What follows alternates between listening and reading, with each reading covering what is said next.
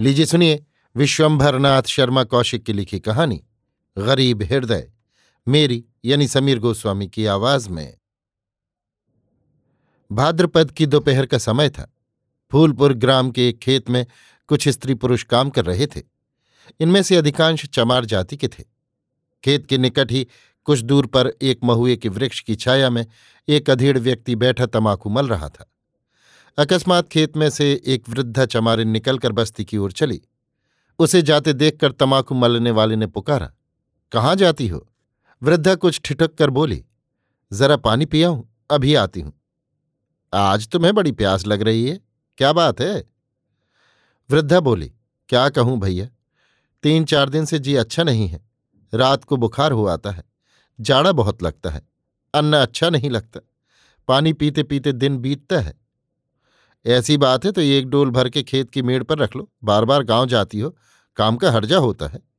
उस व्यक्ति ने तमाकू फटफटाते हुए कहा, कोई ला के रख दे तो हो सकता है। मुझमें तो इतना बूता नहीं है, जो कुएँ से डोल भर के यहाँ तक लाऊं। इतना कहकर वृद्धा चल दी, अब की जितना पानी पीना हो पिया ना, या डोल कल सा भरवा कर ले आना, अब मैं नहीं जाने दूँगा। वृद्धा चुपचाप चली गई। वो व्यक्ति तमाकू फांक कर अपने आप ही बोला, जब जी अच्छा नहीं है, तब मजूरी करने काहे को आई? इसी समय एक युवक उधर से निकला। उसने व्यक्ति की बात सुनकर पूछा, किसका जी अच्छा नहीं है, ठाकुर? ठाकुर युवक की ओर देखकर किंचित मुस्कुराते हुए बोला, अरे भैया, वही डायन है, महंगुआ की अम्मा। बुखार आता है, फिर भी मजूरी करने दौड़ी आई।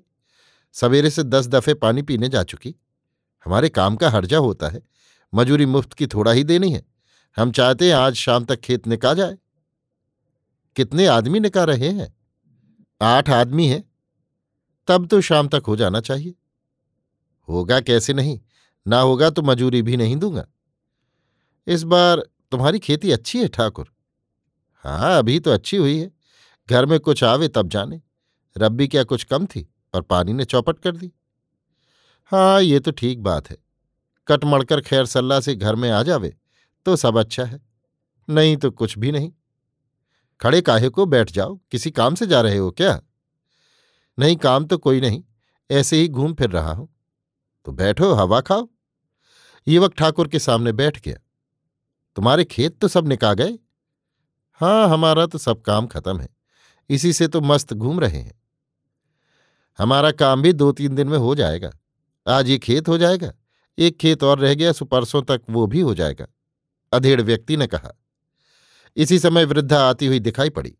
वो बहुत धीरे धीरे आ रही थी। अधेड़ व्यक्ति बोला, देखो ससुरी, कैसी जनवासी चाल चल रही है। जरा जल्दी पैर उठाओ चौधरायन। कुछ बताशे नहीं बेचे हैं जो फूट जाएँगे।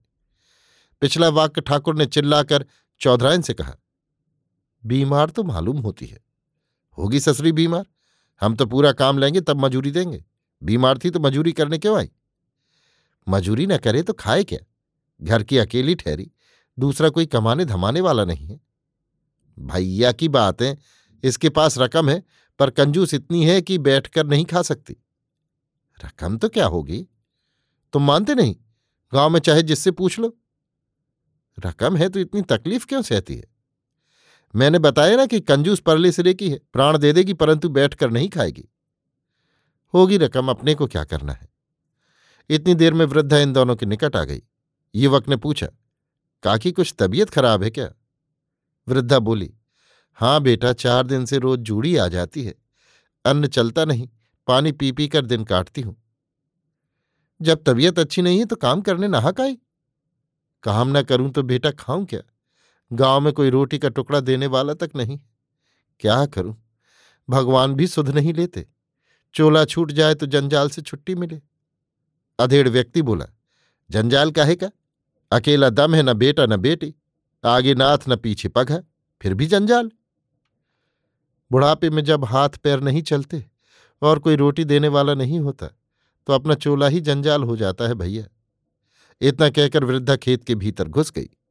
युवक बोला, तुम तो कहते हो इसके पास रकम है, जिसके पास रकम होगी वो इतनी तकलीफ़ कभी ना उठाएगा। अब तुम ना मानो तो इसका क्या इलाज है। युवक थोड़ी देर तक बैठा रहा, तत्पश्चात उठकर चल दिया। सूर्यास्त का समय था। वही युवक शौच से निवृत्त होने के लिए गाँव के बाहर जा रहा था। सहसा उसके कानों में किसी के चीतकार कर रोने का शब्द आया। युवक ठिठुक गया और कान लगाकर सुनने लगा। कुछ क्षणों तक सुनने पर अपने ही आप बोला, ये तो चौधराइन काकी की आवाज़ है। जान पड़ता है ठाकुर से कुछ झगड़ा हुआ। ये कहता हुआ युवक उसी ओर चला। खेत के सामने पहुंचकर उसने देखा कि वृद्धा चौधराइन भूमि पर बैठी चीतकार कर रो रही है। सामने वही अधेड़ ठाकुर और चार पाँच अन्य मजदूर खड़े हैं। पास पहुंचकर युवक ने पूछा, क्या हुआ काकी? काहे रोती हो? वृद्धा युवक को देखकर और उसका सहानुभूतिपूर्ण प्रश्न सुनकर और ज़ोर से रोने लगी। युवक ने ठाकुर से पूछा, क्या मामला है ठाकुर? ठाकुर कर्कश स्वर में बोला, इसके कारण मेरा खेत आज रह गया। इसने दिन भर यों ही काटा। जरा भी काम नहीं किया। दोपहर को तुम्हारे सामने ये पानी पीकर कितनी देर में आई थी? तुम तो समय मेरे पास ही बैठे थे।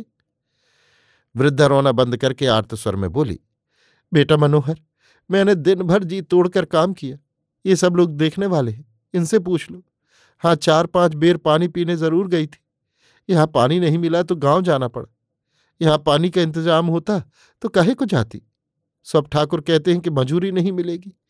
खेत बाकी रह गया तो उसका दोष मेरे ऊपर धरते खेत नहीं हुआ तो मैं क्या करूँ? कुछ मैं अकेली तो थी नहीं, और सब लोग भी तो थे। मैं तो यहाँ तक कहती हूँ कि पानी पीने में सब मिलाकर घंटा, दो घंटा लगा होगा, सो दो घंटे मैं और काम कर दूँगी, पर खेत फिर भी नहीं होगा। मजूरी की मजूरी नहीं देते, और ऊपर से तीन चार थप्पड़ मारे। मैं अनाथ हूँ, इससे चाहे जो कोई मार पीट ले। जो आज मेरे कोई होता तो ठाकुर की मजाल थी जो हाथ लगा लेते। इतना कहकर वृद्धा ने पुनः रोना आरंभ किया। ठाकुर बोले, तेरा कोई होता तो क्या कर लेता? ससुरी फैल मचाती है। इतना कहकर ठाकुर ने एक थप्पड़ मारा और पुनः दूसरा मारने को हाथ उठाया ही था कि मनोहर ने लपक कर ठाकुर का हाथ पकड़ लिया और कहा, बस ठाकुर, बहुत हुआ। बूढ़ी और बीमार औरत को मारते हो, बड़े शर्म की बात है। और ये बेचारी ठीक तो कहती है। आज इसके कोई होता तो तुम इसे इस प्रकार पीट सकते थे? ठाकुर ने बिगड़कर कहा तुम क्यों बीच में टिपर टिपर करते हो? तुमसे क्या मतलब? मतलब क्यों नहीं? यह अनाथ है तो क्या मार डालोगे? ऐसा अंधेर। आखिर कुछ तो काम किया है। दिन भर में आधे दिन तो किया है। आधे ही दिन की मजदूरी दो। एक तो मजूरी न दो और ऊपर से मारते हो। इसकी वजह से हमारा खेत रह गया, नहीं तो आज हो जाता। ऐसा नहीं हो सकता कि इसकी वजह से खेत रह जाए। क्यों भाई, क्या कहते हो? इसकी वजह से खेत रह गया। एक मजदूर बोला, नहीं, सो बात तो नहीं है। खेत तो आज हो ही नहीं सकता था। ये कितना काम करती? पूरा काम करती तो बिसुआ दो बिसुआ और हो जाता। पर खेत तो अभी चार पाँच बिसुआ रह गया। इतना काम ये अकेले नहीं कर सकती थी। मनोहर ने कहा तो फिर ठाकुर को समझाते क्यों नहीं? खड़े खड़े इस बेचारी बुढ़िया को पिटवा रहे हो? हमने तो ठाकुर से बहुतेरा कहा, भैया। पर ठाकुर नहीं मानते। यही कहते हैं कि इसकी वजह से खेत रह गया। अब बताओ हम क्या करें? मनोहर ने कहा, वाह ठाकुर साहब, वाह! खूब न्याय किया। ये दो चार दफे पानी पीने गई तो तुम्हें मजूरी दाब लेने का बहाना मिल गया। उचित तो ये था कि यदि इसने कुछ कम काम किया भी था तो पूरी मजूरी दे देते। ये गरीब है, अनाथ है, इसको यदि दो चार पैसे फालतू भी दे दोगे तो कुछ गरीब नहीं हो जाओगे। ठाकुर बोले, मेरे पास इतना फालतू पैसा नहीं है जो हरामखोरों को खिलाऊं। तुम बड़े दयावान हो तो तुम ही दे दो। मुझे देना होगा तो तुमसे पूछने नहीं आऊँगा। अच्छा अब उसे कुछ देते हो या नहीं? ना दूँगा तो क्या करोगे? ठाकुर, अब बात मत बढ़ाओ, नहीं तो ठीक ना होगा। चुपचाप इसकी मजूरी दे दो। घंटे दो घंटे के दो चार पैसे तुम्हें काटना हो तो काट लो, समझे? मनोहर ने आरक्त नेत्रों से उपरयुक्त वाक्य कहे। मनोहर यथेष्ट हृष्ट पुष्ट था। ठाकुर साहब अधेड़ होने के साथ ही दुबले पतले थे। अतएव मनोहर से रार बढ़ाना उन्होंने उचित नहीं समझा। टेंट से दस पैसे निकालकर उन्होंने बुढ़िया के सामने भूमि पर फेंक दिए और कहा छह पैसे मैंने काट लिए। मनोहर ने घृणापूर्वक कहा, ठीक है, काकी पैसे उठा लो और घर चलो, जो मिला सो सही। बुढ़िया पैसे उठाकर चली। साथ साथ मनोहर भी चला। बुढ़िया बोली, बेटा, ये पैसे तुम्हारी बदौलत मिले। नहीं ठाकुर एक पैसा भी न देते। भगवान तुम्हें दूध, पूत से सुखी करे। मनोहर बोला, काकी, अब जब तक जी अच्छा ना हो, कहीं काम पर न जाना। रोटी की चिंता मत करना। मैं अपने घर से रोज भिजवा दिया करूँगा। वृद्धा ने आवाक होकर कृतज्ञतापूर्ण छलछलाते हुए नेत्रों से मनोहर को देखा। मनोहर बोला, घर पहुंचाऊं नहीं बेटा, चली जाऊँगी। बड़ी दया की बेटा। गाँव में तो कोई बात पूछने वाला भी नहीं है। वृद्धा आशीर्वादों की झड़ी लगाती हुई गाँव की ओर चली और मनोहर गाँव के बाहर की ओर। मनोहर के विवाह के दिन निकट थे। विवाह की तैयारियाँ हो रही थीं। वृद्धा चमारिन उस दिन से इतनी बीमार हो गई कि फिर उठ न सकी। मनोहर उसकी खोज खबर लेता रहता था। एक दिन संध्या समय एक चमार मनोहर को बुलाने आया। बोला, चौधरायन ने आपको बुलाया है? मनोहर ने पूछा, क्या हाल है? हाल तो खराब है भैया। अब अधिक नहीं चलेगी। हमें तो ऐसा मालूम होता है कि आज की रात पार होना ही कठिन है। आगे राम जाने। अच्छा चलो मैं आता हूँ। थोड़ी देर में मनोहर चौधरायन के पास पहुँचा। चौधरायन एक कोठरी में भूमि पर कथरी गुदड़ी बिछाए पड़ी थी। सिराय ने पानी भरा हुआ एक मैला सा घड़ा रखा था। एक कोने में चूल्हे के पास चार पाँच लोहे और पीतल के बर्तन रखे थे। चौधरायन बहुत दुर्बल और अशक्त हो गई थी। मनोहर ने उसके पास खड़े होकर पुकारा, काकी? बुढ़िया ने आँख खोली। आँखें फट गई थी। मनोहर को देखकर उसने क्षीण स्वर में कहा, बेटा मनोहर? मनोहर बोला, हाँ काकी, मैं हूँ। कैसा जी है? अब तो बेटा चल चला है। अच्छा है, भगवान ने सुध ले ली।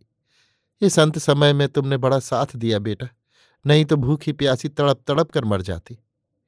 मनोहर के नेत्रों में पानी भराया बुढ़िया दम लेकर पुनः बोली, सुना है तुम्हारा ब्याह होने वाला है? हाँ काकी, होने वाला तो है। बस यही एक साध रह गई। तुम्हारी बहू का मुँह देखकर मरती तो अच्छा था, पर भगवान की मर्ज़ी नहीं। बुढ़िया पुनः कुछ क्षणों तक दम लेकर बोली जहाँ इतना किया बेटा वहाँ थोड़ा सा काम और कर देना। बोलो। बुढ़िया ने अपना सिराहना टटोल कर एक पोटली निकाली और मनोहर की ओर बढ़ाई। मनोहर ने पोटली लेकर कहा, इसमें क्या है? खोल कर देखो। मनोहर ने पोटली खोली। उसमें पंद्रह रुपये नकद तथा पैर के चांदी के कड़े का एक टुकड़ा था। मनोहर ने पूछा, इसे क्या करूँ? पंद्रह रुपए है। इनसे मेरी क्रियाक्रम करा देना। इसी समय के लिए बचा कर रखे थे। और ये कड़े का टुकड़ा। इसे बेचकर अपनी बहू के पैरों का कोई गहना लेकर मेरी तरफ़ से मुँह दिखाई दे देना। साध तो यही थी कि मैं अपने हाथों देती, पर जैसी भगवान की इच्छा। इसकी क्या ज़रूरत है काकी? मैं ये सब तुम्हारे ही काम में लगा दूँगा। ऐसा न करना बेटा, नहीं मेरी आत्मा दुखी होगी। ये मैं जानती हूँ बेटा कि भगवान का दिया तुम्हारे पास सब कुछ है। मैं तुम्हें क्या दे सकती हूँ? मैं खुद तुम्हारे टुकड़े खा रही हूँ।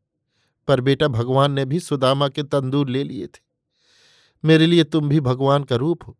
जिसके मन में दया धर्म है, वो भगवान का ही रूप है। सो बेटा, सुदामा के तंदूल समझकर इसे ले लो और बहू के पैरों का गहना लेकर मेरी तरफ़ से दे देना। बेटा, मैं नीच हूँ, तुम्हारी जूती हूँ। इससे तुम्हें मेरी बात अच्छी न लगती होगी। ये मैं जानती हूँ। पर बेटा, क्या कहूँ? ये मेरी साध है। साध पूरी हो जाएगी तो आत्मा सुखी होगी। इतना कहते कहते बुढ़िया की दम उखड़ गई और वो हाफने लगी। मनोहर ने अश्रुपूरित नेत्रों से गदगद स्वर में कहा अच्छा काकी, जैसी तुम्हारी इच्छा। जैसा तुम कहती हो वैसा ही करूँगा। भगवान तुम्हें दूध पूत से सुखी रखे। अब मैं सुख से मरूँगी। कोठरी के बाहर आकर मनोहर ने उस चमार से जो उसे बुलाने गया था, कहा, देखो, आज रात में इसके पास रहना हटना नहीं। आज रात पार होना कठिन है। उसी रात में चौधराइन का देहांत हो गया। विवाह के कुछ दिनों उपरांत मनोहर अपनी पत्नी तथा चचा जात भाई के साथ एक पर्व पर शहर में गंगा स्नान करने गया और उस कड़े के टुकड़े के बदले में उसने अपनी पत्नी के लिए पाजेब खरीद ली। अभी आप सुन रहे थे विश्वंभरनाथ शर्मा कौशिक की लिखी कहानी, गरीब हृदय, मेरी यानी समीर गोस्वामी की आवाज़ में।